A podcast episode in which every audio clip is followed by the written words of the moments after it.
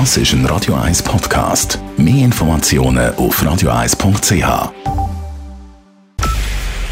Es ist 9 Uhr. Radio 1, der Tag in 3 Minuten. Mit dem Alles Karl. Ab heute Mitternacht sind Exporte von Luxusgütern nach Russland verboten. Der Bundesrat setzt das letzte EU-Sanktionspaket offiziell um. In einem folgt die Schweiz aber nicht der EU-Linie. Die umstrittenen russischen Propagandasender Sputnik und Russia Today werden in der Schweiz nicht abgeschaltet. Elena Wagen. Der Bundesrat hat sich heute zu einer Sondersitzung getroffen, um auch das neueste EU-Sanktionspaket gegen Russland übernehmen in der Schweiz. Das heißt, dass die Wirtschaftsbeziehungen zu Russland in noch mehr Aspekte eingeschränkt werden, zum Beispiel im Energie- und Finanzsektor. Brisant ist heute aber vor allem eine Entscheidung vom Bundesrat. Die umstrittenen russischen Sender Sputnik und Russia Today die werden in der Schweiz nicht abgeschaltet, so wie in der EU. Das auch wenn es sich bei diesen Kanälen um Werkzeuge von der gezielten Propaganda und Desinformation durch Russland handelt, schreibt der Bundesrat in einer Mitteilung. Er sagt der Meinung, es sei wirksamer, sich mit unwahren und schädlichen Äußerungen und Fakten auseinanderzusetzen, anstatt sie zu verbieten. Russland ändert in der Ukraine seine Ziele, vermutlich aufgrund der massiven Probleme beim Vormarsch. So konzentriere man sich neu auf die Zitat Befreiung des Donbass im Osten des Landes. Die Erstürmung großer Städte in der Ukraine sei nicht prioritär, werde aber nicht ausgeschlossen, verlautete heute vom russischen Oberkommando. Sowohl die Ukraine als auch Russland bezifferten heute auch ihre Verluste sowie jene des Gegners. Sie gehen je nach Partei sehr stark auseinander.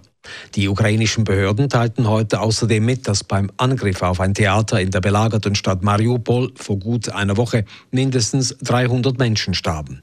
Aus der umkämpften Hafenstadt sollten heute hunderte Zivilisten mit Bussen über einen neu geöffneten Fluchtkorridor in Sicherheit gebracht werden.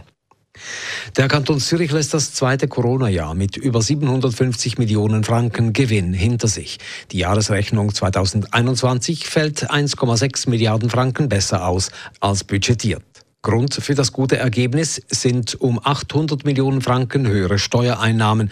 Dazu kommen auch höhere Ausschüttungen von National- und Kantonalbank und die Corona-Härtefallgelder wurden weniger in Anspruch genommen als erwartet. Das Zürcher Sechserläuten findet in einem Monat in vollem Umfang wieder statt, nachdem das Fest wegen der Corona-Pandemie zweimal ausgefallen war. Einzig die Böckverbrennung fand letztes Jahr statt, aber in der Schöllenenschlucht im Kanton Uri, der nach zwei Absagen nun endlich zu seinem Auftritt als Gastkanton kommt. Sowohl der Kinderumzug am Sonntag, am 24. April, wie auch der Umzug der Zünfte am Montag darauf werden im normalen Rahmen durchgeführt, sagte Viktor Rosser vom Zentralkomitee der Zürcher Zünfte fünfte heute vor den Medien, auch wenn das Coronavirus noch nicht verschwunden ist. Die Fallzahlen sind hoch, aber es ist auch nicht verboten, als Zuschauer mit einer Maske am Umzug zuzuschauen oder aufs Küssli zu verzichten, um Blumen zu übergeben. Angst haben wir nicht. Wir hoffen, dass alles gut geht und dass es nicht äh, wieder irgendeinen Rückfall gibt. Zu den beiden Umzügen werden tausende Zuschauer erwartet. Radio 1 Wetter.